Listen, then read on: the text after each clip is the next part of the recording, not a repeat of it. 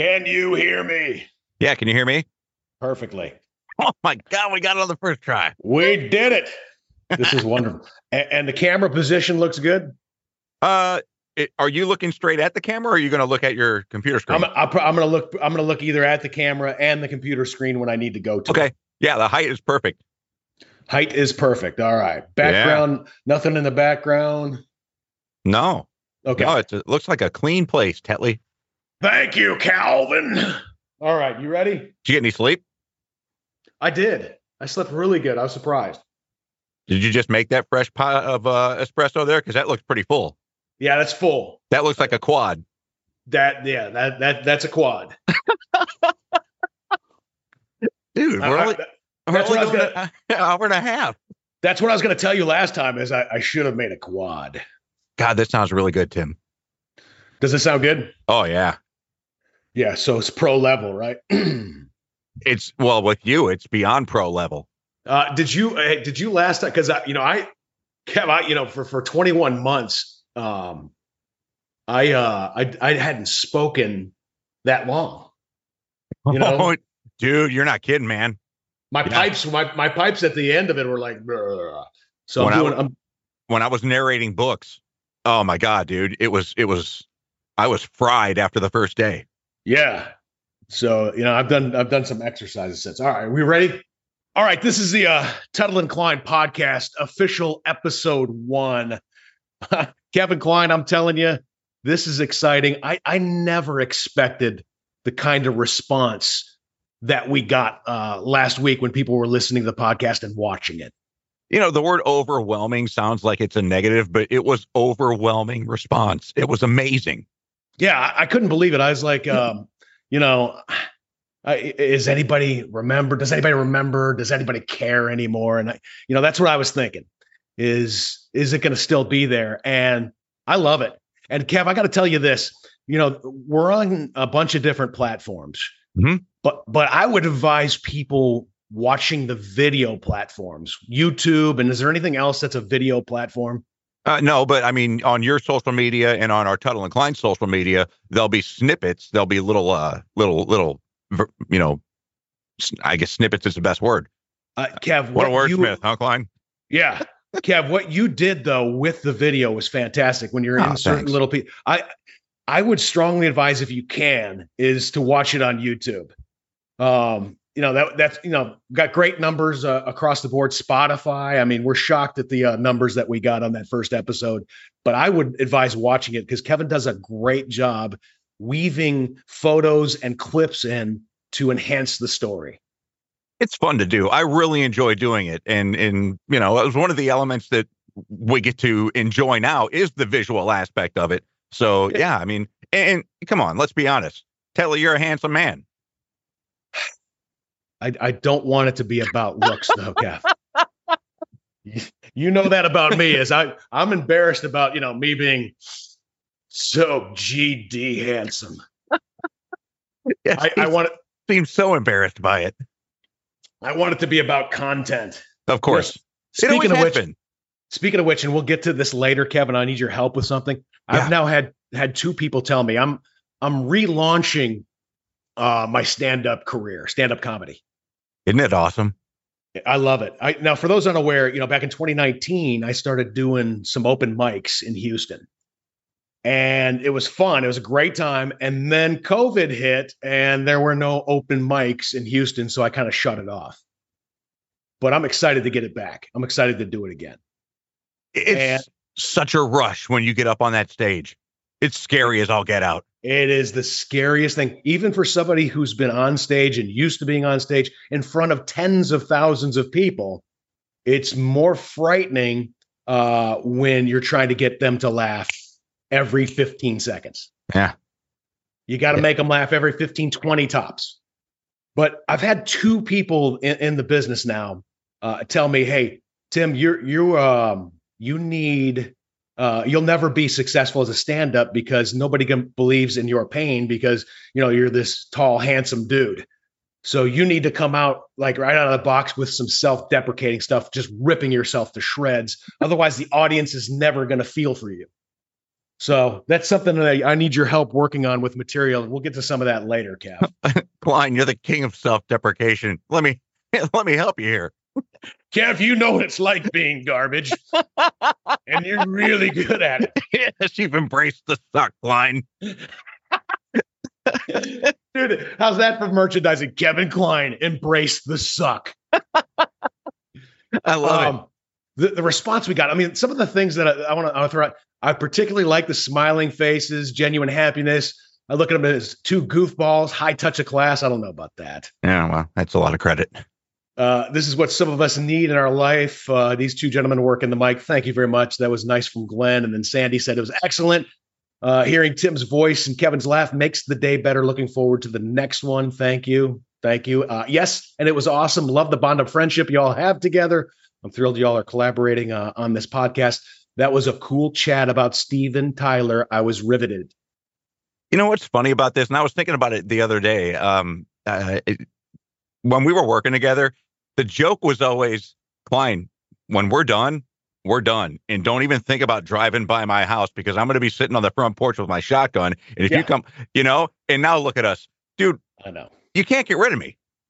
I know you're you're like there, if there's a nuclear bat blast, there's two things that's going to survive: cockroaches and Kevin Kline, and he'll be like knocking on the door saying, "Hey, man, we got to talk." I would do it just to annoy you. Yeah, And it would. it would. Hey, Um, I know this isn't what we planned to do, but you just brought up the cockroach. And I was thinking about this last night. You know, the conversation that we had yesterday and talking about the format, the game plan, merchandise, all that stuff. Um, my wife has been very, very heavily involved in this. And Yes. you you gave her a very nice compliment. And I, I said, Yeah, she's awesome. And you said, Boy, I'd, I'd like to find one of those. And I and my response was, Well, dude, the reason why your your relationships are so tough is because there's sex involved. With us, there's none. yes. Let me let me throw these two examples out for you, Timmy. Okay. Have have you and I ever slept together? Never. No, actually, we've shared hotel rooms, Right. inclu- including the time at uh, Grumpy's Hotel in Flatonia, where I woke up and saw a cockroach doing terrible things on top of Kevin Kline. See, that's where I'm going because you and I are still together 28 years later, never had sex. And and I got raped by a cockroach in Grumpy's, and that never worked out. Yeah, I've never with spoken to the cockroach again. the, yeah, the cockroach is just like, "Hey, thank you." Yeah, I'm done. exactly. Exactly. Yeah. Didn't even didn't even send you flowers. It was No, I know, man. I was waiting too. By the way, uh, a lot of people still give me crap for you know letting it happen. I should have like flicked the cockroach, and I'm like, nah, man, let the little guy let the little guy have his moment. Exactly, man. You let a dog hump your leg. Why not a cockroach? Plus, you know that was Kline's first time in 15 years too. So why why would I stop him from having his moment? You know. That's what we're saying. but but you know anyway response is great Yeah. um, we're excited about it. And you know there's the thing that surprised me is multiple people dming and commenting that they want to buy merchandise. And the logo is pretty cool. I got to admit the logo's cool. Uh, your wife did a great job uh, punching that up from when we had it 20 25 years ago or whatever it was. And i can't wait to see that thing on ball caps and hoodies and and, and all that and some t-shirts and we're going to get that out as soon as we possibly can make those that available to you and we're not going to sell crap that's going to be our thing Kev, i have a no crap policy in regards to merchandise God, brother, I agree with you one thousand percent, man. Yeah, I don't want like a, I don't want anybody to slap a logo on a Hanes T-shirt. You know, I want quality stuff. I want There's- stuff that I would wear. there's well jeez, Kev, we're not going to sell a three-piece suit tuttle and kline logo okay Oh, there's a market. We're, we're not going to have the uh, the james bond tuxedo edition for kevin kline here Kevin Kline's ridiculous in terms of some of the stuff that he wears. He's told me some of the uh, expenses he's had in terms of wardrobe, and I'm like, dude, that's like uh, the first three years of a child's life that you could have uh, paid for right there. Yeah, well, And he's he's like, I have none. I don't have any, and I need all the self-esteem support I can get. So, Exactly. But yeah, we're going to have good, high quality stuff uh, available soon. So thank you for the uh, inquiries on that. Um, I, I got to throw this out, Kev, because this came multiple times. This was not just a once or twice thing. Uh, via comments uh, and DMs uh, after our podcast episode uh, last week, uh, people are very intrigued by the concept of me helicoptering you again. They they really enjoyed when I used to do that in studio and love the uh, video of it. Yeah, well, if you're not familiar with the helicopter, um, if I get particularly snarky with Tim, um, or annoy him too much, he will pick me up over his shoulder, and he has no issues with vertigo or anything, so he'll just spin me around as fast as he can. I have vertigo. I get yeah. dizzy. I will pass out and fall down. Yeah, our yeah. former engineer Andy Hudak said that's a great episode, but we need more helicopter. And then Lacey Baker says, so "Where's the helicopter?" Uh, why are people? Yeah, I had five people DM me directly and say, "Please helicopter Kevin Kline." I say that's a little hard because we're not in the same room, but you know, we'll work on that. With today's technology and AI, it may be able to be be done. Right? Yeah, I, I don't know why people appreciate that pain of mine so much, but you know, hey, got to give the audience what they want, I guess, right? For those unaware, too, Kevin Kline was really bothered by it. By about the third or fourth time, he went to the doctor and got a doctor's note that he showed me uh, like right before I was going to helicopter again, saying that he cannot no longer be helicoptered because he suffers from vertigo. Yeah, yeah, and I, I well, do you remember when we did the uh the bat thing over at Birmingham Barons Park, and I yes. fell into the dugout head first? Oh my god. Kevin Kline almost took out who was the the uh, pitcher for the Birmingham Barons that ended up being a monster uh, years later. Kerry oh, Wood was it? Was it Kerry Wood? Uh, God, I can't remember his name, but I remember, yeah, he made it to the show big time. He, he made it to the show. Kevin Kline almost ended his career by hmm. doing a, a, a helmet first into his uh, throwing elbow. Yeah, he he he tumbled so hard into the dugout. That was so funny, buddy. Oh, I know it was. Yeah, not for you. Yeah, not for him. Not for me. Anyway, when he handed me that note, I don't know if you remember it or not. I uh, dropped it to the ground and immediately did my best impression of uh, the manager from Major Major League. When he saw Bill Doran's contract, I urinated on that. Yeah, which, uh, yeah, had to do it, Kev. Sorry. I know, I, I, know, I know. Yeah, well, yeah. Maybe I won't be driving by your house anytime soon. no, no, you just stay where you are, cockroach. yeah. You just stay where you are. Uh, another thing, we got some um, uh, DMs saying that uh, if Timmy Tuttle, we talked about this, if Timmy Tuttle is a head taller and very muscular, uh, and in a small town in the state of Texas, he will quote unquote have to play football. Yeah, we talked about that last time. That uh, you know he's a ma- I, I saw him again yesterday. How big is he? He's big. That, he comes. He comes up to your chest now. No, he yeah, he's a he is a big big kid, and not only that, just very muscular. And Kev, I was I was playing ball with him uh, after we talked yesterday. Uh, he's a lefty, and he can fire the baseball too. Wow! And, and that may be for for those unaware, his mom does not want him to play football.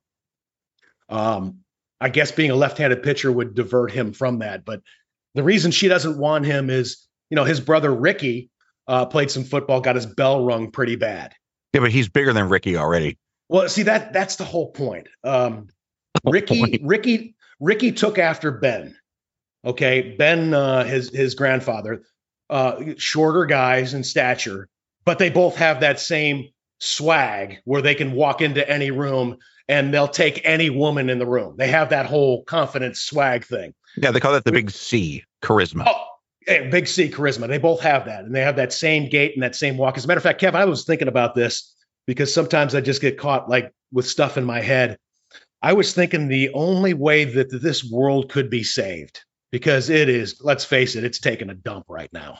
Oh, no kidding. Um, is if we had Stephen Gertzen, the guy from East Bernard that was my neighbor, the most righteous, coolest dude in history, benevolent, always do the right thing if he was the president of the United States for like 10 years, we got to make him the president of the United States. Okay. Change the constitution, make Stephen Gertzen 10 years. Yeah. 10 years. And, and, he would do the righteous thing and undo that constitution thing after his 10 years. Cause that's how he is. He's like, Hey, we got world peace now. Kumbaya. Everything's cool. I'm going to back out and go rice farm in uh, East Bernard. That's, that's right. That's what he does. And then we would have uh, Ben Benitez, you know, the guy with the swag. He would be the secretary of state Okay. And he would he would walk into any room with any world leader, doesn't matter who it is, Kim Jong Un, Putin, whatever. and he would just say, "Hey, this is how it's going to be. If you don't like it, I'm going to get the Chicano army on you." You know, he has that swag, which, which, uh, of course, you know, getting back to it, which is great for day to day, but it's not for football. You got to be big in football, and Timmy's not going to get hurt. Timmy will do the hurting. But will he? Because he's so kind-hearted. I see that. That that's, that's the, the, dichotomy is, right there, man. Here, here's the thing: is he'll want to be every everybody's friend on the other team. You know, he'll be like, "Hey, I would let's be friends." You know, get Yeah. try to get some laughs. But as soon as somebody busts him, then it's like Hulk. He'll turn into the Hulk. He's Oh, got nice. that. He's got that gear, and uh, he doesn't exactly turn green. Uh, I suppose we can get him to turn whatever uh, colors his school colors is, There you go. Yeah. And, then, and then just go crazy on you like a, a Jefferson type way in Fast Times at Ridgemont High. Oh yeah. Played by uh, Forest Whitaker. Yeah, do you remember that? I do remember that. So, My aunt's in that movie. oh yeah, yeah. For those unaware, Kevin Kline is aunt. Uh, Kevin Kline's aunt is Phoebe Cates. Yeah. For the uh, for those unaware of who Phoebe Cates is, if you ever saw Fast Times at Ridgemont High, Kevin's aunt is the uh, red bikini girl That's right. who popped the top. Doesn't anybody knock anymore? Yeah, doesn't anybody knock anymore? And Kev, I, I have to ask you a question. Sure, please. Before she became your aunt, you watched that movie. I yeah, many times. Did Big fan ever, of Spicoli. Did you ever please yourself to your aunt? I did not. I did not. I've never uh I've never really participated in that activity. Well, you're one of the very few Generation X males that did not. Oh, believe me, I've already I, I've said that numerous times. I'm like uh, half of the population, which every male that's seen that movie, uh, yeah, for sure. But I don't know Uh, if that I don't know if that was her or a body double. I don't know. That was That her, was huh? her. That was great. her. Awesome. She had she the, the story behind the scenes is she had to have the entire set cleared to do it. So it was basically just the cameraman and you know whoever was in the scene, Jennifer Jason Leigh uh was in the scene and Damone, whoever played Damone, and that was it. It was Yeah. just those people. Otherwise, she wouldn't do it. She was so nervous and freaked out about it. Yeah, well, I don't have that so- chest, and I'm still nervous about going shirtless. But I'm Kev. I'm surprised you never got into the behind the scenes filming at a, at a maybe a Thanksgiving, a family Thanksgiving or gathering or something like that. That you you didn't talk to her. I've never hung out with her. No, never So, have. she, so she's heard about her nephew Kevin. Actually, she has. Uh, really? Yeah. Do you remember our former co-host Kelly Hunter in uh, Birmingham? Yeah. Kelly and her then fiance were on a cruise, and Phoebe was on there, and Kelly was laying out uh, on the by the pool next to Phoebe, and struck up a conversation. And yeah, Phoebe knew about uh, Phoebe knew about the radio career. Are you kidding me? Not at all, sir. Because we never got any acknowledgement. For those un- unaware, the reason why he his it's his aunt Katie is his uncle is the actor Kevin Kline. Big Chill, Wild West. I could still kill him and want my money back for that one. He won an Uh, Oscar for uh, Fish Called Wanda. Fish called Wanda. I mean, brilliant actor. He he he, he was uh was it what was he president? Dave was that Dave? Yep, that was Dave. He was I also in, love that movie. he was also in Grand Canyon. I I looked Mhm. at that last night with Steve Martin, and uh, yeah, I can't believe he acted with Steve Martin. Brilliant Juilliard and uh, you know um, Shakespearean actor. Yeah. And you've never even talked to him, really, have you? I've talked to him one. Uh, well, I've talked to him three times. Uh, twice on the phone. Uh, the first time was when I was in sixth sixth grade, and he came out with Sophie's Choice with Meryl Streep, and then uh, talked to him in person at my grandfather's funeral. yeah. That's Okay. it. That's it. You know why? Um, because, because you were starting to really do something with the exact same name, and he didn't like it. He Ah. did not like that. of course. He's uh, this this Kevin nephew of mine who's also Kevin Kline, same name as me, which you know I have trademarked because I was doing like the big chill and stuff like that before you know while he was wiping diaper poop on his face. Now wants to use my name and uh, you know uh, you know take take over the whole situation. He's probably upset about that. That's the thing, Tim. You and I both have uh, pages on IMDb, the Internet Movie Database, and I have to be listed as Kevin Christopher Kline because if you do Kevin Kline, he's taken. Please do not look uh, us up on imdb.com. That picture of me right there uh, coming out of the uh, water park pool That's awesome. Whoe- whoever put that up and won't take it down, I will find you someday. I'm I I don't want to be the uh, vengeful type, but I don't not like that. My I have kids. Okay. That's funny. That's a good Yeah. picture. I have I have children. Please, um, Kev. Another thing we got from the last uh, episode that we cut, uh, we got a bunch of uh, direct messages.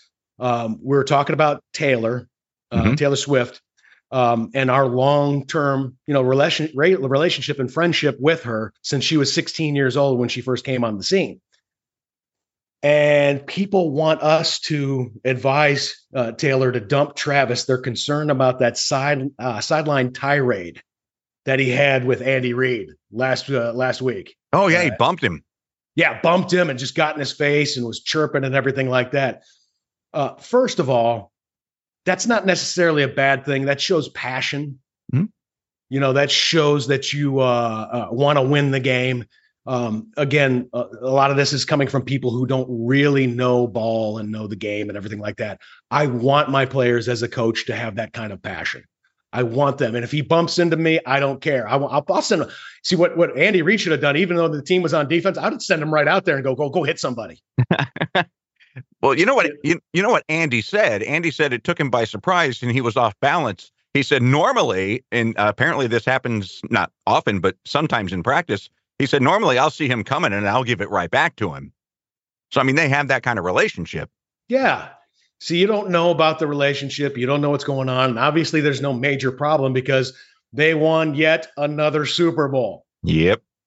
And in terms of Taylor, I, I think uh, Travis, um, he probably knows his place. I would imagine that that he's the bottom yeah. in that whole thing. Most recognizable global star. Yeah, for sure.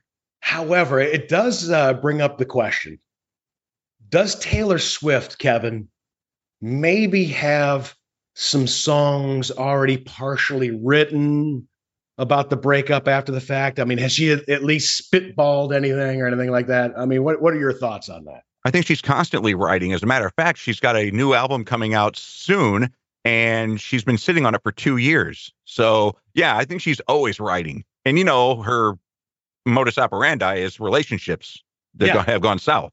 Yeah. Um, and it just makes you want to spitball possible uh, song titles that she may have in regards to her relationship with Travis Kelce. Do you have some? got anything? Do you have anything? I got Well, one. I have I have I- one I think is just golden. And I'm actually going to send it to her. I think she should use it. Well, I, I mean, just off the top of my head, it's stupid. There's nothing funny about it. But I mean, she always she's like the the master of two and three word titles, and they're always cryptic in in in message. So, power couple, Our couple, power, P O W E R, and here's why I say that, okay? Because power they are couple. they are a power couple, okay? Yes. But his favorite thing to say eh, when he describes something is, it's electric. Oh, that's electric. And so if she goes with power couple, you know, that could be the cryptic message that I know it's really stupid. It's not funny at all, No, no, no, no. But you got you got me thinking. See, this is why there's no bad ideas in a brainstorm, except, Except yours, some- Kline. except some of yours, Kev. uh, this actually gets you thinking just a little bit. You know, it's like because another thing he's known for is uh, Beastie Boys fight for your right to party. Yeah. And she could probably grab onto that concept. Um, fight for your right to get a restraining order. Just spitballing. yeah. Yeah. You know, if you want to go. I, I hope that would never come to that, but No, no. Uh, do you have anything else? Any any others you wanted to throw out? uh well, I mean, this one's equally lame. Um Kel, see you later. That's not lame. That's not lame, Kevin. Oh, really? By the way, if you're the, the, the camera, I'm right here. If you see me looking that way, that's where Kevin's face is. Yeah. So I apologize if I have a left lean tendency when we do this podcast because you know Kevin's over here to me. So I'll do what I can to try to you know balance it out. Um, but just a, a heads up that that Kev, that was brilliant. Kel, see you later. No, that's that's what I'm. that- That's what we're looking for. Okay. All right. But but to me, Kev, she has to use this one, and I will reach out to her. I'll reach out to her people. I'll even tell uh, the Kelces about it. Um, you know, Travis and, and uh, Jason. And Jason and Donna yeah. and Ed. Yeah. Uh, the time I had to 86, 87. Oh, a play on his number. Yes. Nice. He was Come taking on. a bow. He's taking a bow. Come on. Was that good or what? The time I had to 86, 87. Nice. Thank you. For those, uh, Dude, hey, I mean, does anybody not know what 86 is though? That's the question. That means you, uh, you get rid of it. You, you, you toss it to the side. Yeah. When you 86 the, something, you get rid of it. Yeah. You end it. So uh, how, hey, how would that sound back selling that on a top 40 radio station? 1077 the vibe. No, actually, hold on. 1077 the vibe. No, let me let me do it like Al Farb. Hey, it's 1077 the vibe. Let me tell you what, that's Taylor Swift right there, there with her brand spanking new one. That time I had to 86, 87 on the vibe. Uh, Farby, our uh, former producer, who's now a uh, pretty big wig uh, up in uh, up in Dallas. We I don't hold that Farby. against him though. I love Farby. Him and I have uh, back and forth. He's a great guy. Oh, cool. Tell him I said hi. But what we're doing, uh, what we're, it was it was great. The first time we had him on the air, you know, he was, he was our producer. The first time we had him on air, you know, Kevin and I, we just talk in our own normal voices. Yeah. Back and forth. And we would have a conversation behind the scenes, a normal one with Al Farb. And we'd say, well, come on the mic. Let's talk about that. And uh, I'd be like, well, Al, you know, tell us what you think about the Houston Livestock Show and Rodeos uh, lineup this year. Well, Tim, let me tell you this. The lineup looks fantastic. Looks like it's going to be great. I'll tell you what, George Strait going to cap the thing. It's like, what, what are you doing, man? Kevin, we would stop the show. Yeah. And we'd say, what are you doing, man? What's that voice? It's going, well, what, what voice you talking about there, Tim?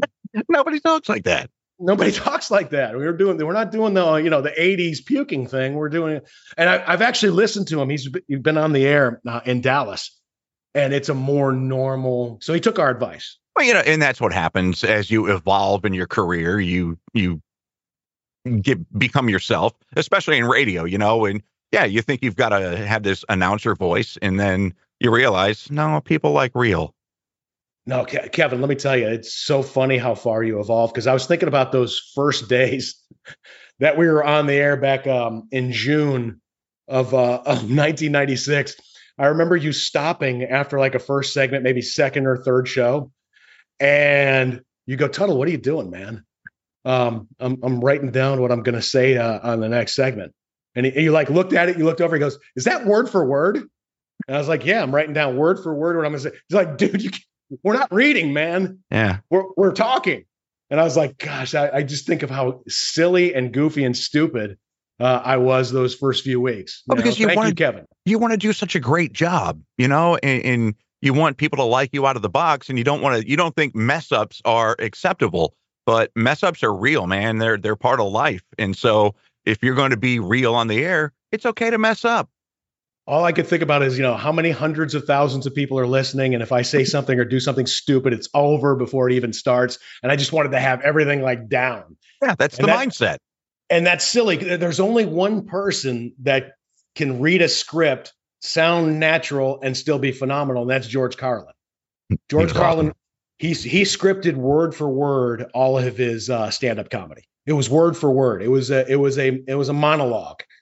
Um, nobody else could do that, and it's amazing how good he was at it. But you know, he was phenomenal writer and he knew how to like make that sound completely natural. Outside of that, anybody else you almost completely know that they're reading if they are reading. You know, am I right? Absolutely. And you bring up Carlin. This is something that I wanted to ask you about. And I didn't think we were going to have an opportunity to do this this week. Um, Carlin was a master wordsmith, and most of his comedy was about the stupidity of the English language.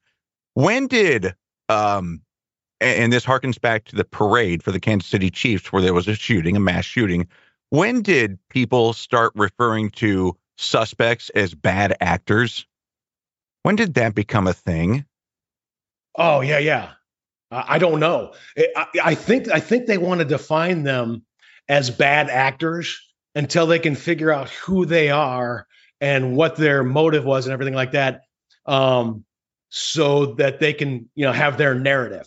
Like if it's a, you know, you, you notice that if it's the wrong narrative uh, for what mainstream media propagandists want to get out there, they will completely change it or they'll they'll bury the story. You know what I'm saying? Yeah.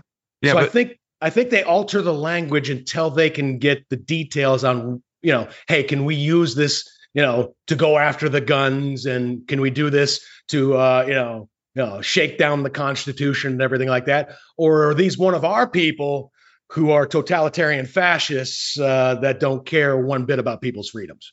Yeah, but a bad actor, an actor is somebody who pretends. These people weren't pretending, they actually did shoot. Okay. And a bad actor, that's Tom Green, Paulie Shore. These people are not bad actors. I hate that term. Yeah, I love that because you know there I, I use that as like a political pop, and you're like, I'm just talking about language here, Tim. I, I just I want to you know we're using words here, Tim. Sorry about that. That's why that's why this works because he's got his set of beliefs. I've got my questions, and sometimes they meld, and sometimes they Sometimes don't. They don't. Yeah, we were off kilter on that one. Yeah. no worries, man. Yeah, I and speak. Okay, since we went there, I I, I was going to wait a little uh, till a little bit later in the podcast uh, to do this, but I'm going to release um, the, the top five. Remember the top five you had, Oh yeah, and and I kind of like that. Um, but I think you know it should be top three because we're idiots and we can only really think of three. that's a good call. That's a real good call. But in today's, um, but in today's, I'm going to do top four because I want to build a Mount Rushmore. Oh, okay, all right. Eh, but real quick, uh, let's go back. Uh, last week, uh, Kevin Kline launched this whole thing, you know, top five football movies of all time. And you're completely right, Kev. Even us who, you know, are pretty good and have a nice uh, history with football movies, we left some of them out. Well, there's quite a few. So yeah, Yeah. My namely, kid- which ones? My kids got on me for Blindside. Um, there, there, there was some, uh, you know, Blindside with uh, Michael Oher. Mhm. And got they also got on me on We Are Marshall, where the Marshall um, University airplane went down back in the 70s. Matthew McConaughey was the coach. That was another really good one that we didn't even mention. And I have uh, I have top five list remorse for that a lot. Well, but you just assuaged it. Yeah, I know. I know. And I'm sure that when we do this one right here, that there's going to be a ton of people going, wait a minute, you guys weren't even close. What about blah, blah, and blah, blah? See, I'm So- nervous because I don't know what the topic is. I know it, you've now you know how I felt last I know. week. And then all the people that you've dropped this on during your podcast run over the years. yeah, well, Well, here's what we're going to do. We're going to do it's going to be a top four because we're going to build a Mount Rushmore. okay, And I'm actually going to call it Mount Crushmore. okay. the uh, top four stand-up comics of all time. Oh, wow. And and since we mentioned Carlin, Kev, I got to put him somewhere. I, he may not be the, in the George Washington position Mhm. on Mount Crushmore, but I at least have him maybe third. I think he goes up there for sure. Uh, I think that people would be appalled if we didn't put Richard Pryor up there. I have him there too. Okay, okay. hold on. Let, let's break and let's break these down because you got to keep in mind we have we have millennials and we have Oh, yeah. uh, uh, Gen Z. Uh, George Carlin, uh, his HBO specials. Well, actually, a lot of kids know George Carlin because he was the narrator for Thomas the Tank Engine, Yeah, yeah, yeah. He was. so they know him from that. But you know, yes, that was all great with Thomas the uh, Tank Engine, but you're you're looking at one of the most brilliant uh, comedians ever. Social commentary. His HBO specials are some of the most phenomenal stand-up uh, uh, acts in history. And and the time you and I talked to him, we talked to him uh, like a year or two before his death, Mhm. about about 20 years ago or whatever it was, Kev. And that was a highlight of our career. We could not believe we were talking to George Carlin. And during the chat with George Carlin, he was testing material on us that he had just wrote. Do you remember that? I do remember that. Yeah, we were we were shocked. I and I was like, this is the coolest thing. And then I we heard it on his last special he ever did before passing away, the stuff that he was running past us. And I thought, man, that is just one of the coolest things ever. It was awesome. And don't forget, he uh, was also Rufus in uh, the Bill and Ted's movies. Exactly. Rufus in the Bill and Ted's uh, movies. He was the tour guide. Yeah. for Keanu Reeves, and then whoever the Alan other Wild, guy. Alan Wilder from St. Louis. Yeah, Oh, was he? The, the guy Yeah. who played uh, uh, Ted. Yeah. Okay, and, and Kev, you know, I've and I've I've told you this before. That is, was a, a favorite movie of mine and yours. hmm Love it. Bill, Bill and Ted's Excellent Adventure. When it came out, were you like me and you thought, you know, Alan is going to be the bigger star here? I totally did. I did. I thought the guy who played uh, Ted was going to be the bigger star. And lo and behold, the other guy, Keanu Reeves, he turned out to be a little something. Yeah. Yeah. He's pretty good. He's got quite a career. quite a career. I mean, the Ma- can you imagine? You got you have the Matrix series, and you have the John Wick series. Yeah. Uh, two, two franchises that made him billions of dollars. Yet he doesn't keep it because he's also the most generous guy in Hollywood. Dude, uh, a friend of mine, I, I did an interview with her. She's a stunt woman in Hollywood. And I asked her, you know how quarterbacks will give their offensive line Christmas presents? I asked her, does your does your star that you're doubling for give you? And she says, Well, I wish I worked with Keanu Reeves. He gives out cars and motorcycles to his Yeah, stunt he- doubles. I think a story, and you can uh, double check this, is he made he got like a twenty nine million dollar bonus or something like that. You know, just as part of his points for the Matrix. And he literally went to the uh, entire staff, you know, the that that that shot that the behind the scenes guys, the key grips, the uh, this that and the other, and they split that money, twenty nine million dollars. Yeah, So like each of them got hundreds of thousands of dollars. Yeah. Well, and don't forget, he also gives most of his money to his sister, who is, uh, I don't know what disease she has, but he takes care of her. Yeah, Great and guy. He's, he's been so generous with it that if he ever like ran out of money, he'd be fine because everybody would be like, "We'll take care of you. Yeah. You have made the karmic deposit, Keanu Reeves." Um, okay, back to our Mount Crushmore. Right. So we've Uh, got two up there. Yeah, we got you, you got to have Pryor. Kev, I I have to, I have to put Eddie Murphy on mine. Absolutely. Eddie Murphy, if you have never seen his specials, Raw and Delirious, they are one hour of bang, bang, bang, bang, bang of a guy who not only has one lines, perfect one lines, but does imitations um, so well. I mean, he probably is the most talented in terms of what he can do and bring to the table of any comedian in history. He's so versatile. He can do so much. And, you know, he's been talking uh, in the past few years, uh, Jerry Seinfeld, uh, comedians in cars getting coffee or whatever it is, that he is eventually going to work on another set. You know, he's going to go do the uh, open mics and he's going to go do the uh, stuff at uh, some of the, the you know, comedy cellar and the stores, the comedy store in, in Los Angeles and build another hour. That'll be the great, I mean, that will be the greatest thing ever. Him, him doing a special on like Netflix or something like that. Will it not? It would be amazing because he's been away from it for so long. And yeah, you're talking about Raw and Delirious to me, two of the best hour long stand up comedy specials ever. And if you want to find out how much of an impact Eddie Murphy had on the comedy scene, listen to Chris Rock talk about Eddie Murphy. And Chris Rock is, you know, he belongs. I don't have him on my Mount Crushmore, but I I, have either. him as an honorable mention. Oh yeah, yeah, he would he'd be up there on an honorable mention for sure. Yeah, but you know, Eddie, I got some ice cream. yeah. I got some ice, and he would do the dance. I got some ice cream, just like he would do as a kid. Yeah. I Oh, mean, it was- exactly.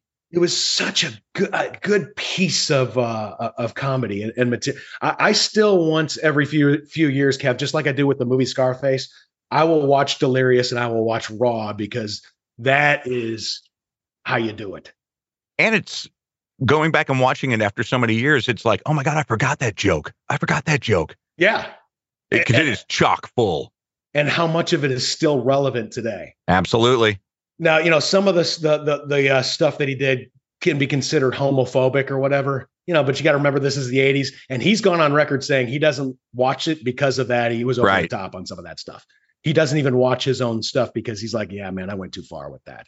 Mhm. So ju- just a warning, and I doubt there's any hypersensitive people right here that can't handle words. Um, you know, you're because you more more likely than not, you're not part of our audience.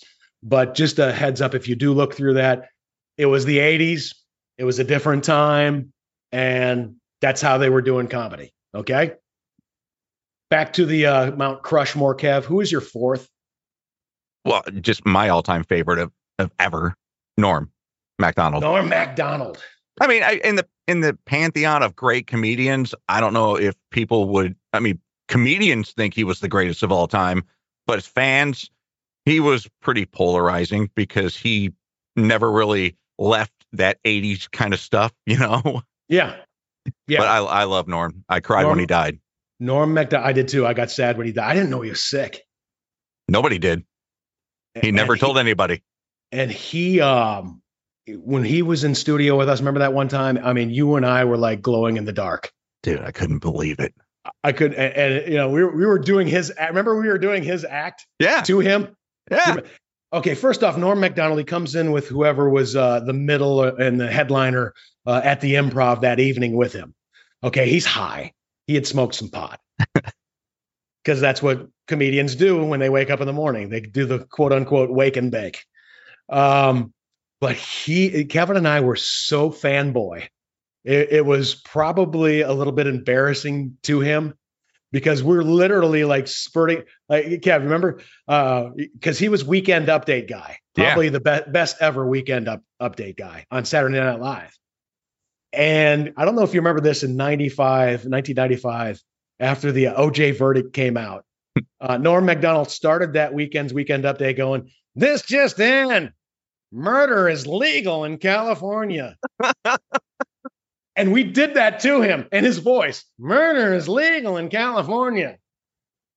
And he's just, uh, do you think he, we made him uncomfortable? Um, probably not. Uh, because I, I mean, how can you get uncomfortable with people just loving everything you do?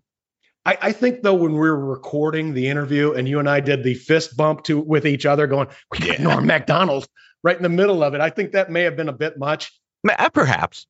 But uh, you know, and we were remembering arcane stuff too. I, do you remember when he was on Saturday Night Live and they were doing the whole uh, bit about you know like West Side Story? Yes. hey, what's with all the dancing?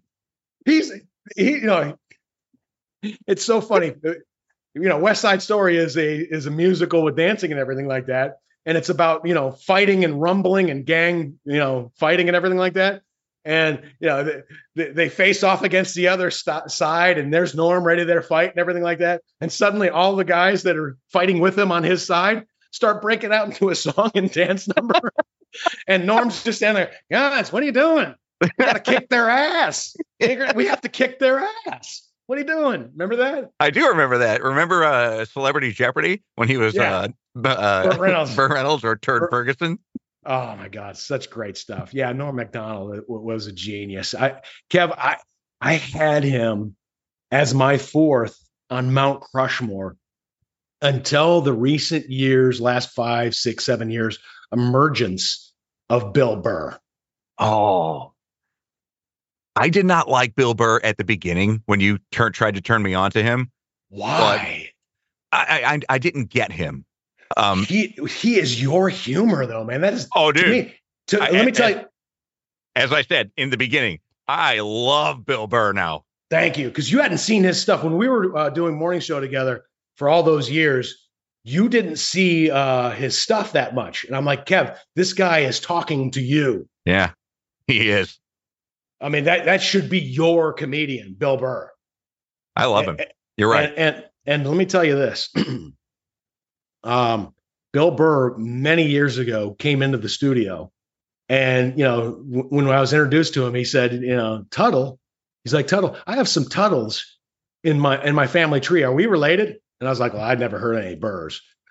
Well, my sister had done some ancestry checks, and there are Burrs in the uh, Tuttle family tree. So I'm probably maybe like fourth or fifth cousins with him, which really? I think which I think, yeah, which I think should get me. I mean, Kev, yeah, he, we've had him in studio. We also had a phone interview with him. I mean, I, I think that that and me being like fifth or sixth, he should make me a, an opener at some time if I ever get some decent material. Oh, I, it goes without saying. When that re, when he required, like family wise, he'd be required to do that. Yeah, you should be his Clint Howard.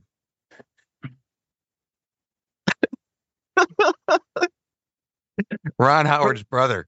For, yeah, for those unaware, every Ron Howard movie. And Kev, I just watched Apollo 13. Did you? Yeah, there's there's this goofy looking dude, strange looking guy that looks nothing like Opie Cunningham, Ron Howard. I mean, you, it's to me that they are brothers in the same way that uh, Schwarzenegger and DeVito are twins. so true. but he's in everything. He loves his brother. Kev, he loves his brother. And Absolutely. You can, you can tell that there's there's there's pressure uh, from mom and dad uh, to Ron Howard going.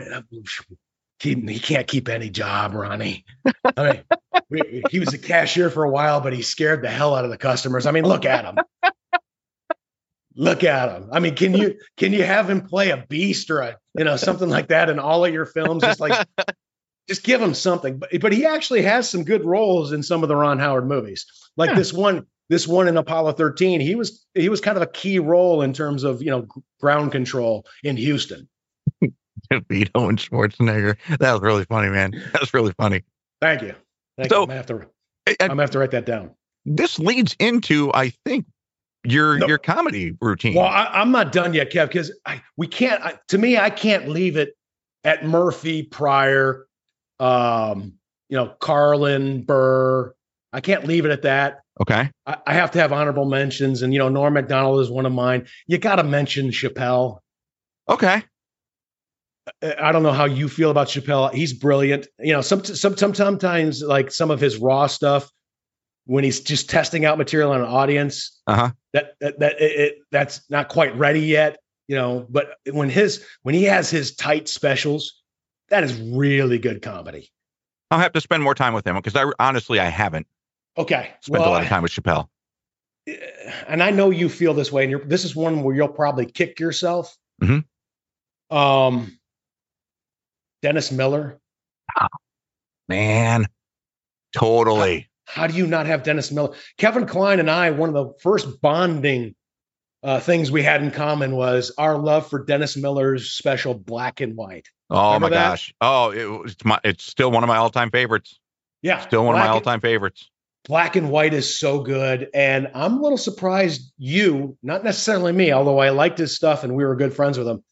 Chris Titus is not on your list somewhere. Yeah, Titus is uh, Norman Rockwell is bleeding is one of my other all time favorites. Um, not for the faint of heart, but uh, definitely, uh, definitely worth consuming if you like comedy.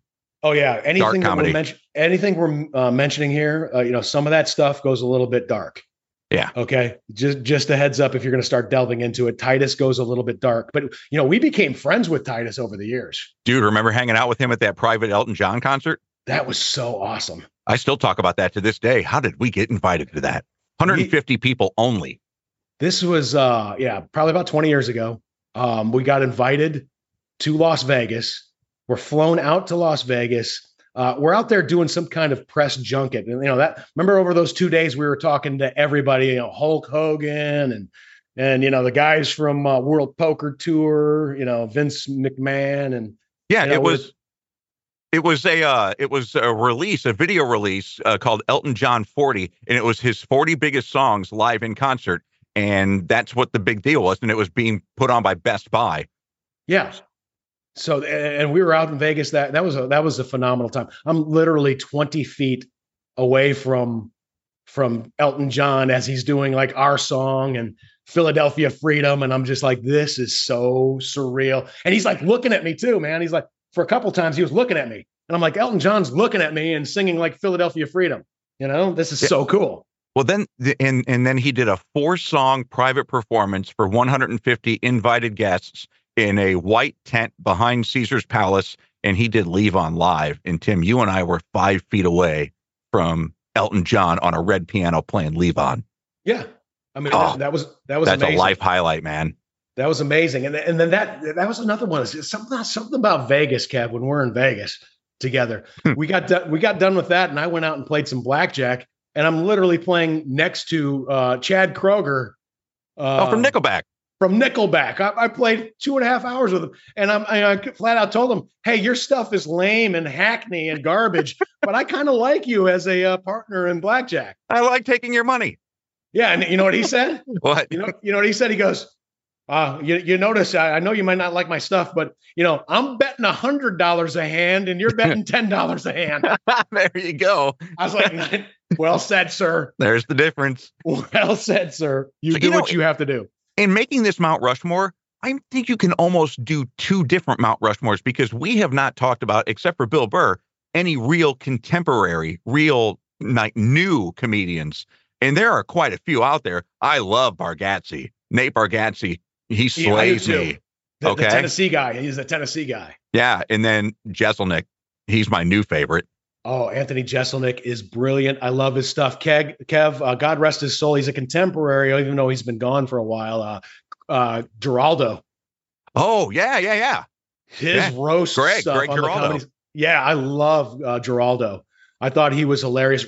Kev, I, I know you may have an issue with him because he was kind of a jerk to us before we talked to him on the air. Ron White, though, tater salad. I love him. yeah. He's very funny. And he's Texas born and bred. Yeah. Now that- do, but the- do you remember? Do you remember what when we were right before we were going to put him on the air? He Yeah. had a couple women around him. Yeah. And he get, you know, Ron White, and, and, uh, and pardon the language here. Uh, keep in mind we're on a podcast, but those of you who have listened to us on you know country and and uh, and top forty or whatever, you know, some sometimes we're going to delve here.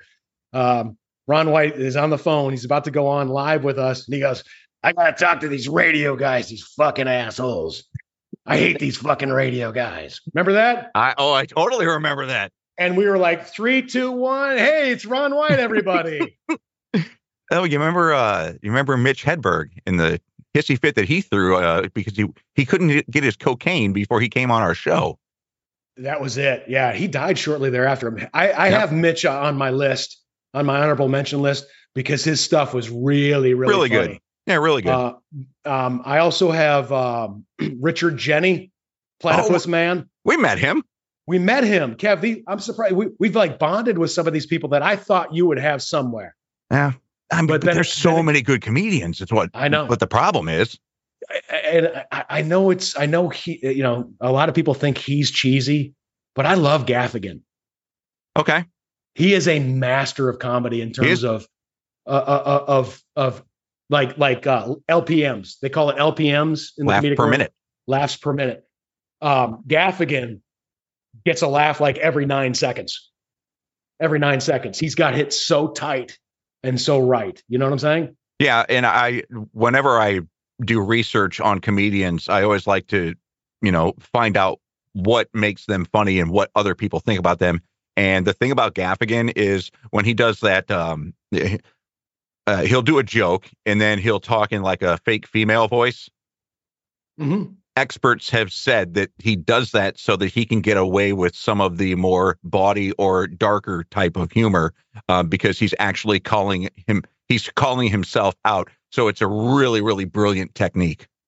Oh, so like if I would, when I right there when I did the uh, Ron White, you know what he said to us before going on there, if I would have done the Jim Gaffigan, is Tim Tuttle swearing? I Yeah. can't believe he's Oh. swearing. I don't I like him swearing. I don't like him swearing. I like him just doing the straight top 40 or country stuff that I'm used to him doing. This, oh my God. You know, That makes That- it totally acceptable then. that makes it acceptable. That's what they say anyway. which is brilliant of him. And and Kev, I got to admit, uh, and I'll be first to admit it. For many years uh, on the air, I would go into that that voice of "Oh, Tim Tutter." Hi. ah." That is derived from Gaffigan. I, Yeah. I jacked that from from Gaffigan. Yeah, but it's not totally Gaffigan. It's you know you're you're using your own style, your own voice. So No, I got to give credit where credit's due. It's a complete piracy. okay, where It's you at on where you at on Sebastian Maniscalco? I love him. Me too. I love him. He's he's brilliant. He's he has some uh, great stuff. Um, I also like uh, Mulaney. Oh, I Uh, love I love John Mulaney. John Mulaney is really, really good. Um, he does great work, I, and I enjoy it. Um, Kev, you're right though, man. I, I if I, if I could do it, I, I see. I can't do it because even though I think that way, and I know you think that way, I wish I could go as dark as Jeselnik. Why can't you? I don't know, man. I don't know because you know, for I guess, I guess I, I, for many people, and you you, you got to look at it now. I mean, you know, for uh, uh, the radio career that we've had, um, you know 25 years 26 years 27 years you're up to 30 um, we have built an audience um, and, and i would just i feel like i would be letting them down Hmm. you know what i'm saying Yeah. it's like gosh i you know i i i, I laugh i love i loved him it's second date update but oh he's what is he saying now oh my god what's he you know what i'm saying Yeah, but uh, okay, so there is a comedian named Pete Holmes. Uh, he's brilliant. You should, if you haven't seen Pete Holmes, you got to definitely check him out. Um, and he has a thing, uh, and he, he- when he when he, in his special, he comes on stage and he says, "What happens in these four walls? It's free form. It's okay to have any kind of conversation you want in the in these four walls. Outside of these four walls, there's different context. Okay." and he uses a guy in the front row as an example where he talks about sodomy with the guy in the front row. Everybody laughs. He's like, now, if I have that conversation outside of these four walls, that's inappropriate. So inside the four walls, Timmy, I think you could get away with whatever you wanted to. Oh yeah, I see, and I know that when I when I actually do my um do my open mics, you know, I it's it's a little more edgy stuff. I'm you know I'm not filthy. I'm not f. I, as a matter of fact, I've never used the f bomb yet. Mhm. But you know, if there, the, the time comes and it would help punch a joke, I'll do it. Yeah. Yeah. you well, know, the, the most classic example of uh, appropriate use of the F word is uh, the uh, Miracle on Ice coach, Herb Brooks. Yes, The only time he ever said the F word to his team was when they were going for the gold medal game against Sweden. Here was his uh here was no, it was his Finland. It was Finland. Finland. Finland, you're right. They had already beaten the USSR, uh, Russia, and now they were going for the gold medal. And he comes into the locker room before the game, and here was his pregame speech. If you don't win this game, you take it to your grave. Your fucking grave. And walked out. That's it. That was it. And and hold on, Kev. Just so you know, clarification, because I just watched Miracle on Ice and did a deep dive on Wikipedia. I love Um, that movie. Yeah, I just watched that and did a deep dive in regards to you know the gold medal, U.S. winning the gold medal in 1980 and beating the uh, Soviet Union, which was the power team of all time. Um, he actually said that they were losing two to one after two periods, Mhm. and that's what that's what he said. That exact speech, which I'll give you credit, you got the exact speech uh, right before the third period. Okay. All right. So yeah, good. So, uh, Ruzioni told us that story. Yeah, Aruzzi, Yeah. remember we were talking to Eruzione? Yeah. 20th I mean, anniversary. how cool was oh, that? I'm, I'm telling you what, man, we we've been in the right place at the right time often, and that's really really cool. Totally. Uh, anybody else in terms of your Mount Crushmore honorable mention? um, check out a guy named Mark Norman. I love Mark Norman. Okay, you know who he is. Good. I know, uh, Kev. I've tweeted with him before.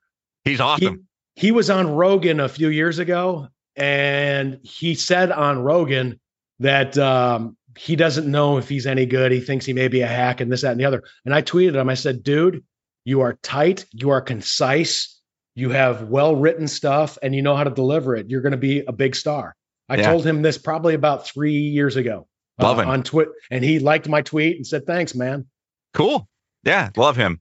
So there you go. That's probably another one that I'm going to go to once I have my my tight five and my act ready. Where I'm going to go. Hey, when I remember when I was really nice to you and I gave you a confident tweet, maybe you could have me, uh, uh, you know, open for you sometime. Well, you know, here's two people that we had in studio, and they both gave you their personal cell phone numbers. I don't want to know if you've ever used them. Caliendo, Frank Caliendo, gave Yes. you his cell phone number, and Bert Yes. Kreischer, Yes, the machine. The machine and uh, Caliendo said, "Hey Tim, anytime uh, you feel you're ready, I want to hear your stuff, and if it's right, I'll figure out a way." Well, I want to hear your stuff. also also the the improv um you know raymond has always said hey when you when you're ready when you got your tight five let me know and we'll work you up so Are you going to do the improv?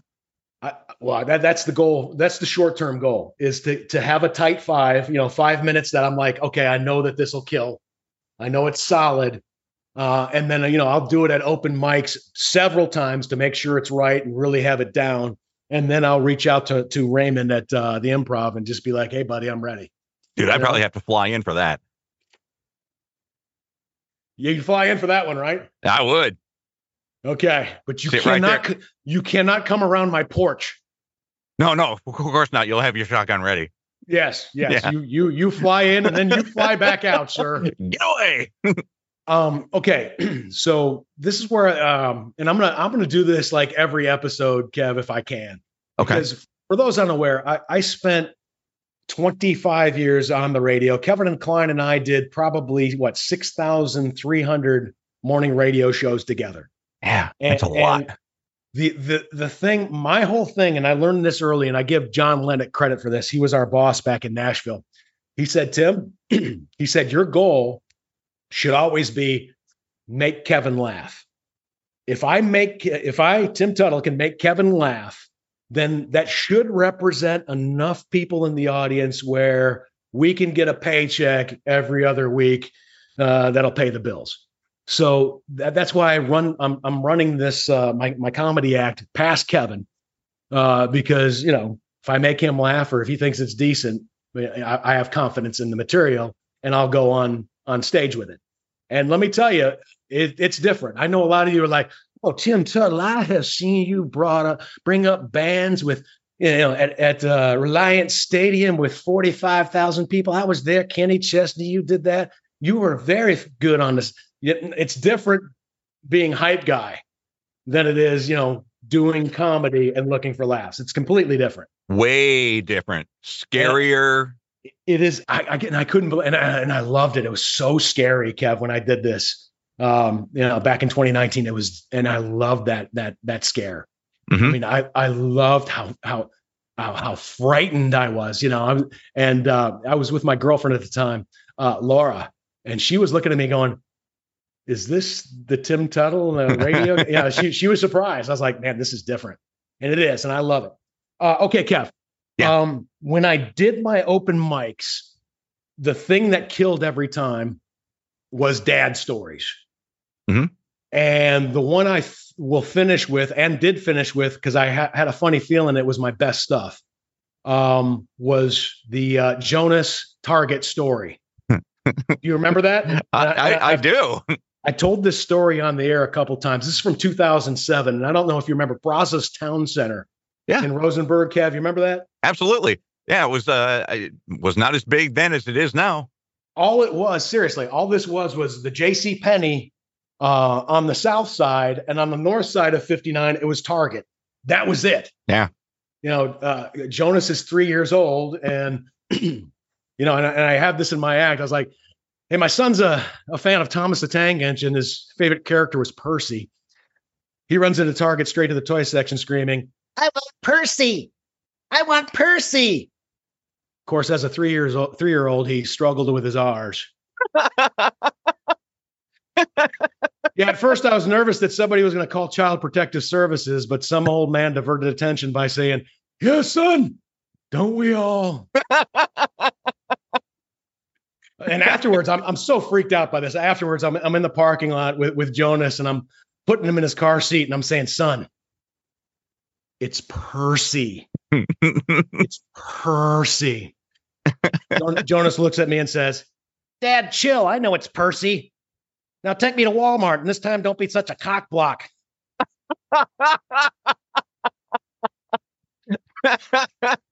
That's great. Yeah, that I- killed. I hadn't That- heard the last part of it. Uh, that's great. yeah, I added that tag.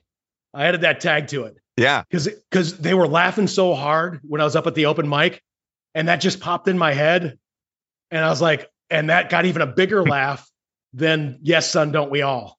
Yeah. Yeah. So I was stoked about that. It's a good was- end. Yeah. I, I so yeah, I, I put that into the act, and then I did it another time, and you know that those that, was the biggest laugh. That I'll finish with that unless something comes up, and I, I I've got one. Go ahead, go ahead, Kev. Uh, do you know why that's such a great joke? Why is that such a great joke? Because number one, it's relatable to anybody who has had a kid. Okay. So parents, you know, but what makes it a great joke is the surprise at the end that the three year old actually has his game on. Yeah, nobody nobody he- would expect that. That's that's what makes the joke hilarious. Now, obviously, that's not true. I mean, Jonas didn't say that. He's Of you know, he's course. legit struggle with his ours. I, I just want to clear because you know Jonas will listen to this later, and he's like, "Dad, my friends at Texas State, I would did not." You know, what I'm saying just in case. Yeah. He No, never that- said that. That's that's the breakdown of the joke. That's what makes it so hilarious. So Yeah, good job, man. Great job. Great joke. Is that is that a good joke? That's good solid. Yeah. A- And Kev, that one right there, there were there were two guys when I delivered that. They were the hosts of the open mic, and they said that I can sell that that that chunk um, to like big time comedians As a joke know, writer. Yeah. Uh, yeah, as a joke writer, they said I could sell that and they would probably pay me uh, some decent amount of money. But then again, it's theirs from that point on, and I could never use it again. Right. You know, Yeah. so I, I was like, hey, no thanks. Yeah, exactly. Yeah. Just in case, just in case I want to use it in the future.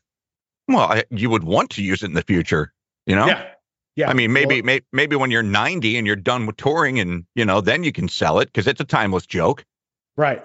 Well, if if I let me tell you this, if I never make it, and that's possible, I'll never make it, never never do anything, and you know that's that, that that's a ninety five percent probability because it's so hard. Then I'd probably sell it. Okay. All right. So now, so now that on that one, Kev, uh, I've uh, done some writing in regards to another incident. This one was with Timmy when Timmy was three years old. There's something about when kids are three years old. Three year old. Tuttles. Yeah, three. This was three year old Timmy. Hold on a second. Uh-huh. Let me sip some water here real quick. now, this is a true story uh, about when Timmy was three years old. We went to um, her volleyball game. She played for Texas Tech. They were playing UT, um, the Longhorns, at the famed uh, Gregory Gym in Austin. Now, her being your oldest daughter. Yeah. Yeah. And uh, for those unaware, uh, University of Texas volleyball is massive. Mhm. They just won a national championship yet again. You know, Wow. second second year in a row, um, a couple months ago. And when you go to one of these, as a matter of fact, they're one of the few self-contained programs where they don't need any money from football or basketball or anything like that. They are profitable on their own. They're a massive program, Kev. Yeah. I knew they were a big time program when they beat Nebraska. Yeah, and you know Audrey's teammate from the uh, from Houston Skyline, uh, uh, Maddie Skinner. You know Audrey roomed with her um, uh, uh, on the road. She you know she'd stay in our our room with us sometimes when she played in Orlando and everything like that. She has won now three national championships in a row because she was on the University of Kentucky team. Dang. Um, so she's she's played three years. She's got three rings. wow. How cool is that, Maddie That's- Skinner? That's strong. She, of course, is the daughter of Brian Skinner, the guy who played at Baylor and for the LA Clippers. I think he was the first pick in the draft back Oh, wow. in the 90s. Yeah. Yeah. So nice you- pedigree. Yeah. You see what's going on there. I mean, you Yeah. know, yeah. it- it- Maddie has Brian Skinner as a dad. Poor Audrey had Laffy boy Tim Tuttle, the radio guy. Well, She it worked out for her. Yeah, Mhm. absolutely. Absolutely.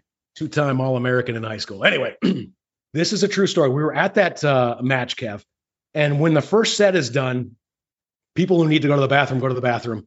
The men's bathroom was absolutely packed. Okay. Uh-huh.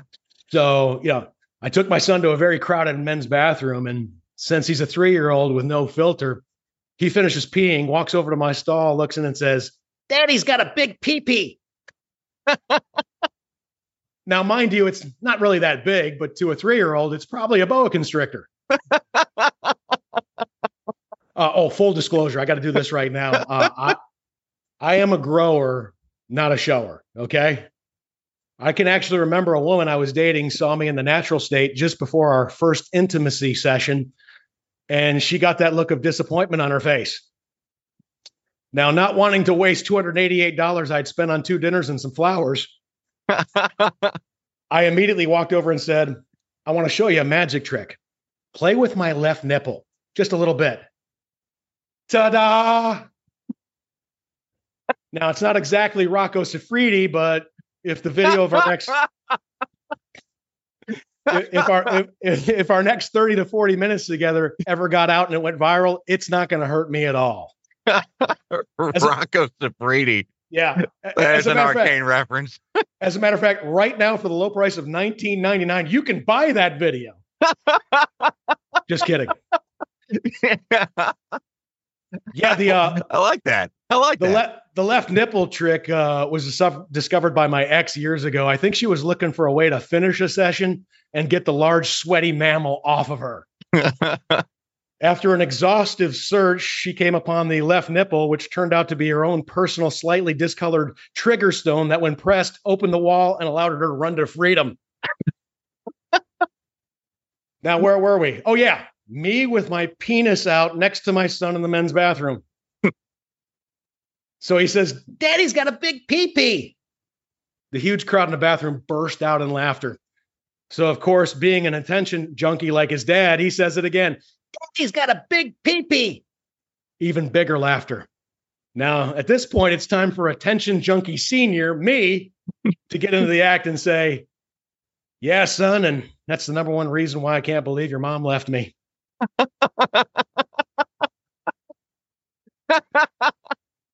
also, uh, this this event has completely changed my position on a very controversial topic. I am now completely for unisex bathrooms.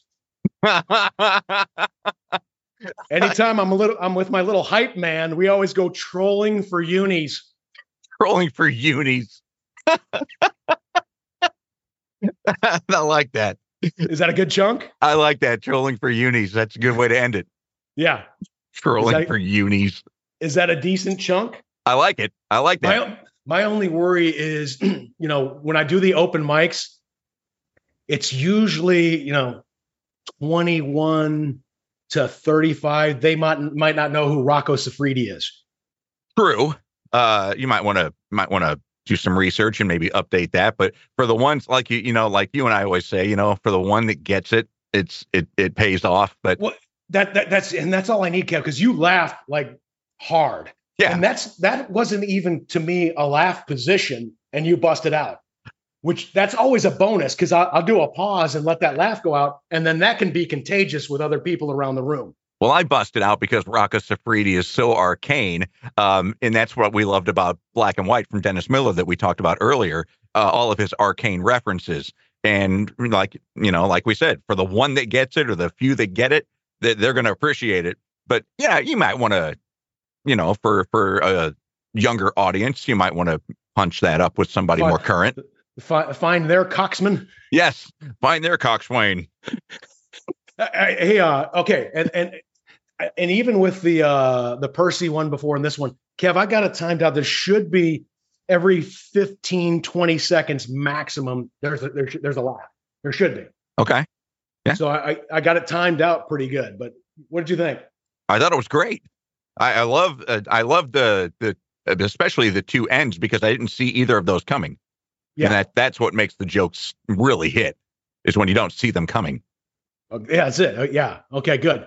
See, and and and I'd like to put that before um, you know, the uh Percy Thomas the Tank Engine. Uh-huh. Because I there's something I want to uh, I want to insert in there that, that uh, tag in there because now they know that. Let me see. I'm trying to remember what it was. I want to put in, somebody comes in. I'm trying to I'm trying to remember exactly what it was, but anyway, it, it allows me to add another tag and get another laugh out of the Percy thing. Okay, because I, it's a recall moment. Oh, recalls are always strong. Recalls are strong. Yeah, I, I've I've noticed that too. If you if you bring up something from earlier in your set um, as a recall moment, that that is a hit with audience. That gets you an, usually an easy laugh, even if it's not like your your dynamite a material. Mm-hmm. No, quite a few comedians will end their set with a recall moment. Exactly. Yeah, they're exactly. strong. They're really pow- they're really powerful. Okay, all right. So you like my chunks right there? I do. Yeah, I do. Okay. Like the, like the surprises. Okay, good. Because I'm going to do this uh, like every time. I'm I'm trying to build just the best five minutes. And what you heard there, uh, right there, was probably about a minute and a half, maybe a minute forty-five. Yeah, I knew it clocked under two. Yeah, about minute 45 of the five minutes that I'm looking for. So we're going to build it piece by piece right here, Kevin Kline, on the Tuttle and Kline podcast. Okay. And then I'm going to deliver it. I'm going to record it, and I'm going to let you know what the audience uh, thought of it. But I'm going to go back. You know, once this posts, uh, I'm going to go back in the the two jokes that you did off the cuff earlier in the the, the in this podcast uh, that just floored me. The DeVito and uh in in Schwarzenegger, and then the one very very early in this, and I can't remember it. That's why I need to go back and listen to it. That got me really good, man. Well, I, I got to be completely honest, Kev. Uh, one of the reasons I'm doing this podcast is material. okay. for my stand up. Uh, but, you know, Bill Burr, I listened to his uh, his podcast. Yeah. For for years, you can hear him just riff something, and then a couple years later, it'll be on a special. It's mm-hmm. like, oh, I remember when he just like riffed that out of nowhere on his podcast, and now it's getting a massive laugh. 20,000 people in the audience because he's a theater guy now. He plays the big venues. Sure, he does. Yeah. Yeah, and I was so that, you know that's that's one of the motivations for for me doing this podcast is yeah. is is to do that. And that just deflated me because I thought you wanted to do the podcast because you missed me so much. I, that that's total. that's B. That, that's 98 of it. Okay. The, the, the whole stand up comedy thing is 2%. yeah, right. Actually, uh, to be completely honest, uh, 45% of it is I miss what we did. Yeah. Uh, 40 uh 40% of it is uh you know so i can get material for stand up and 15% of it is i love the ego boost use that man i i do I, I, mean over the last week people commenting and dming me and stuff hey man what what can i say dude it you is know? so flattering it's so I, flattering it's so humbling and yeah, my, my my mom said I love you to me once. Okay. Yeah. That was when I graduated high school and I was getting the hell out of when I was 17. she said I hate you like three or four times. So uh-huh. anytime I can get love like that, you know.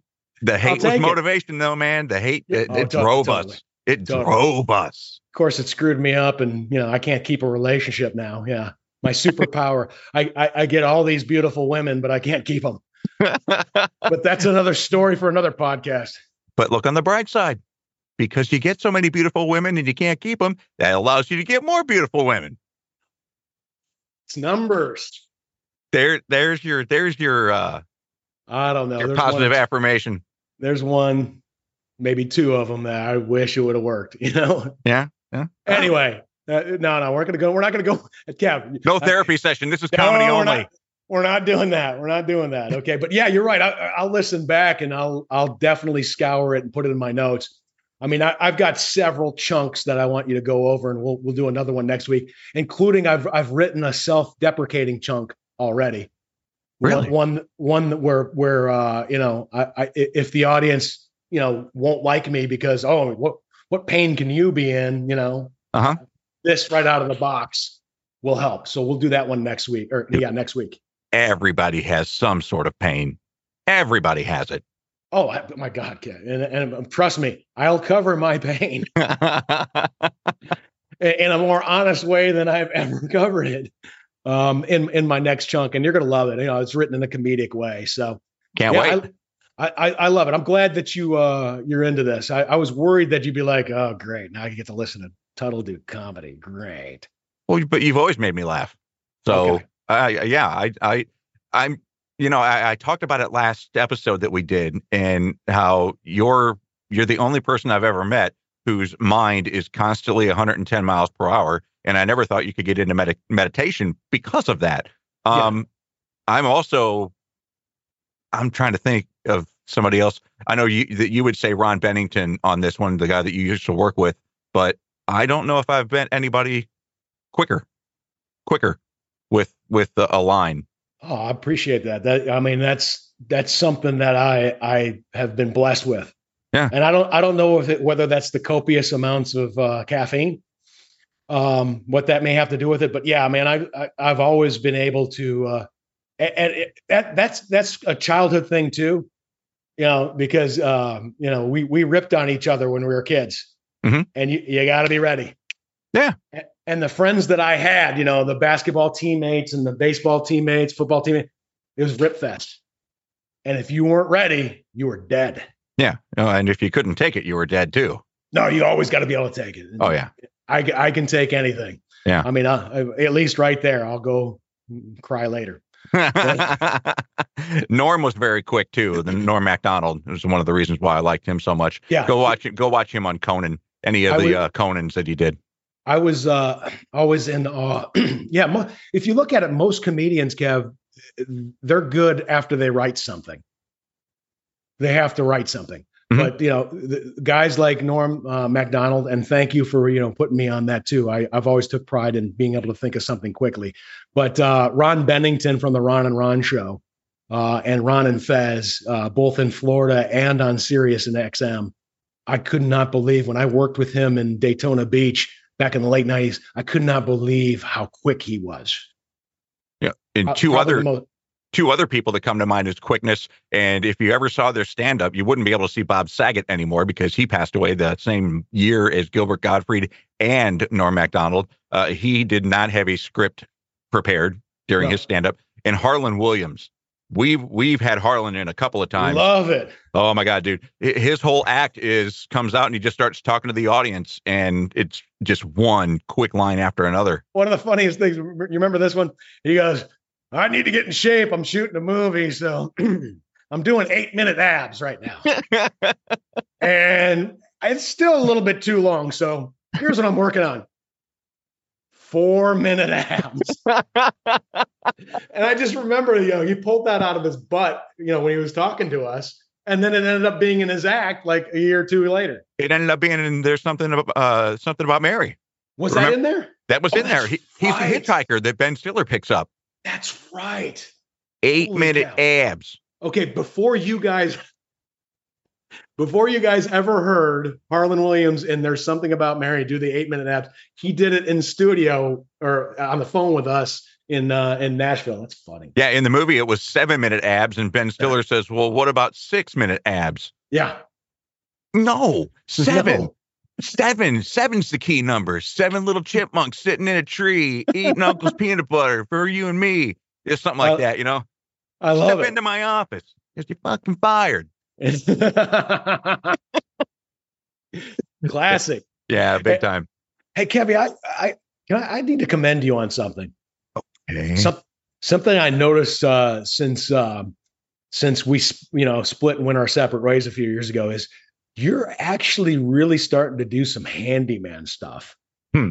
and, I am. And I can't believe it. I mean, you you were you were used to be like in awe when I would tell you, okay, I just completely changed the garage door opener. I opened it up, did all the gears, you know, did all of that stuff. And you know, the time that I uh, uh, completely re- rewired and the electric uh, setup at uh, my ex's place, and I gave her a switch instead of the turny little knob thing. Yeah, here's Mr. Handy Guy, the turny, little knob.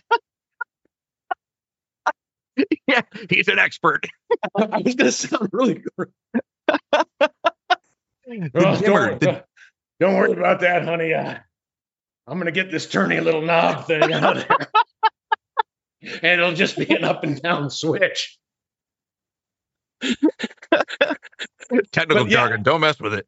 But and and Kev, I um, you know, I, I told you um a long time ago that you can do anything via YouTube. Yeah. I mean, I, I all of this stuff is just me looking up YouTube how to do it, and I do it. And I, I because of that, I've completely pulled out of healthcare. really? Because I can perform any procedure on myself now. Of course you can. Yeah, for sure. So I'm on my fourth surgery.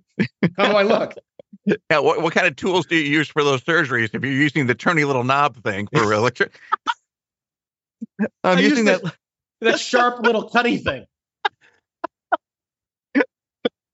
That's funny. really good. But, but you're you're starting to do it too. I almost died yesterday. Did you really? I am not kidding you, Timmy. I almost died yesterday. Um, oh my God. Hold on a second. I can't allow you to die for 10 more years. Okay. Yeah. No. We're, we're going to do this podcast. And if we end up doing a uh, radio show, we're going to do 10 more years. So, Kev, yeah. in, in 2034, die all you want. there you, you, go. Yeah. Just die all you want, you son of a gun. But right I, now, you cannot. I had my Stihl chainsaw out yesterday and uh, I was doing a, I was cutting down a tree and uh, it, it kicked back on me and if I would not, it had, it was really quick, but I saw that it had the potential. So if I if I didn't move my head, it would have decapitated me. Whoa. Oh yeah, dude. oh yeah. Okay.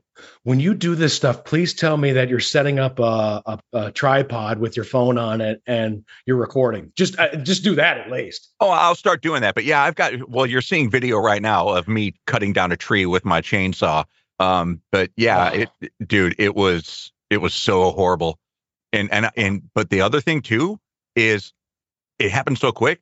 I didn't even turn the uh I didn't even turn the chainsaw off, and I didn't push the safety uh so yeah, if I would have fallen or anything, yeah, that could have been that could have been disastrous. Yeah. yeah. Wow. See, you don't mess around. You you got to have solid footing when you're dealing with the chainsaw. I think it's somewhere in the instruction manual. It is. It is. But no, but the, I had solid footing. It was just it kicked back, and I had to react so quickly. I didn't prepare an out. Yeah, Kev. Do you? That reminds me uh, of a time when I took uh, my kids, uh, Audrey and Jonas uh, you know, maybe Jonas was 11, Audrey was 13 or whatever. I took them to Athena Gun Club. Okay. Yeah.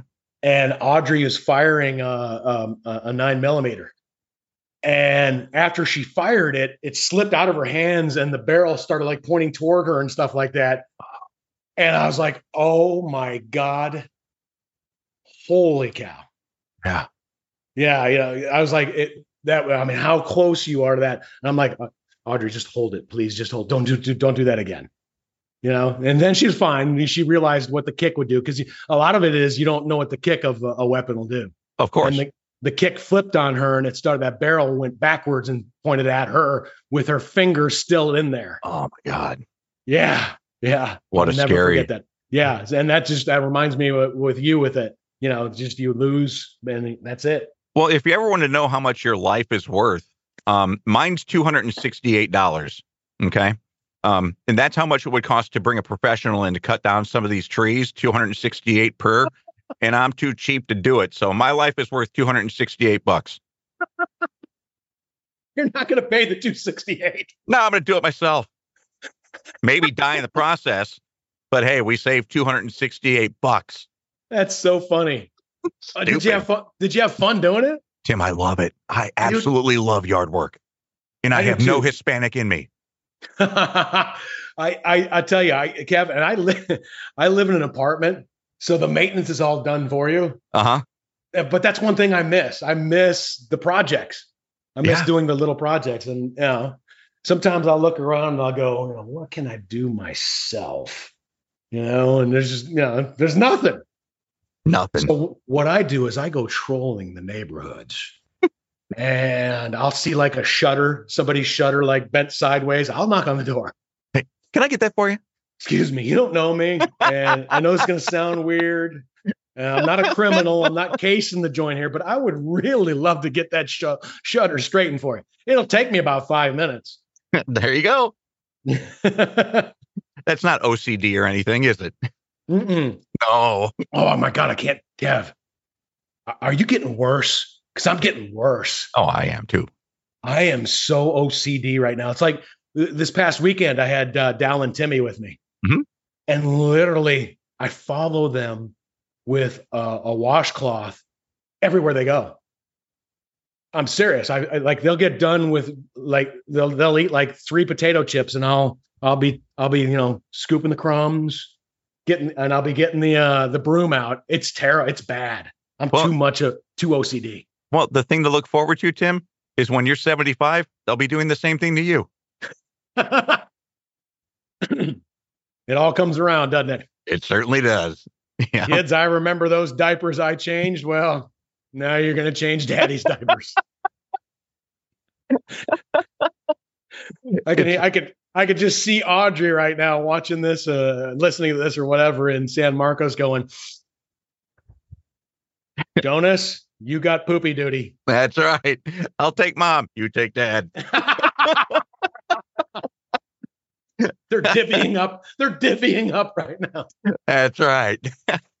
All right. Uh, what else we got, Kevin Kline? Uh, nothing, man. What do you got coming up this week? What do I have coming up this week? Well, I'm going to continue to work on my uh, comedy act. Mm-hmm. Um, and I'm going to run past uh, another chunk for you. I may just jump out um, um, sometime this week and, and do an open mic. I don't know yet. I want to make sure I have the material. I may wait till next week to uh, jump on stage. So we'll see. Well, if you Uh, go on stage, record it so that we can so that we can hear it. And remember, Tim, the only way you get good at that is doing it. I know, I know, I, and I almost want to just like develop my own venue. You know, Okay. I don't know how to do that though. I don't have a lot of friends. Develop your own venue. How? I don't know. I, I would like to just do an act right outside at the pool here and just, you know, invite the neighborhood or something like that. But Do it. Do it. That'd be awesome. should I? Yeah. Remember what they used to do when uh, during COVID? They would do uh, rooftop comedy specials. Hey, Kev, you know what I was also thinking of doing? And I was going to make this like a bit that I did on YouTube or something like that is just go and test my chunks on complete strangers. Oh my God, that would be so. You talk about scary. Yeah. Oh, Just do it. Do absolute. Like, like, see, the good thing is, is when you go to a club or an open mic or whatever, they're there to listen to comedy. They're, Right. drinking or whatever. Just to walk up to somebody who's like walking into a convenience store and go, "Hey, man, got a minute?" I just need a minute forty-five of your time. Do it. I may. I don't know. We'll see. Do it at bar thinking- closing time, Oh, that's just stand up. right when they're coming out.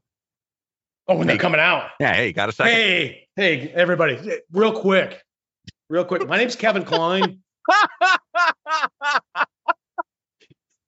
I just want to run some comedy past you.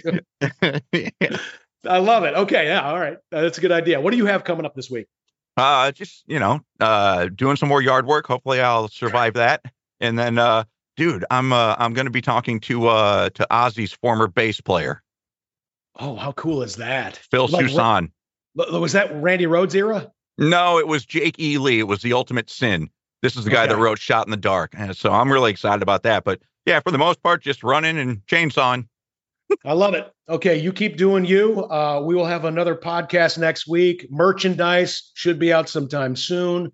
Um, what else do we need to remind them of? Oh, you got to follow and like our stuff. We're Please. all over like Instagram, Instagram, uh, Tuttle and Kline on Instagram, Tuttle and Kline uh, on Facebook. Please follow and like us. And I'd also like to throw this out, if I could.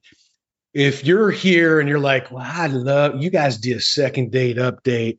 You made me laugh. And we used to talk to our friends about second date update and our coworkers and stuff like that. If you can remember any of those people that you used to talk about that with, shoot them a note or a message or just let them know that Tuttle and Kline now have a podcast.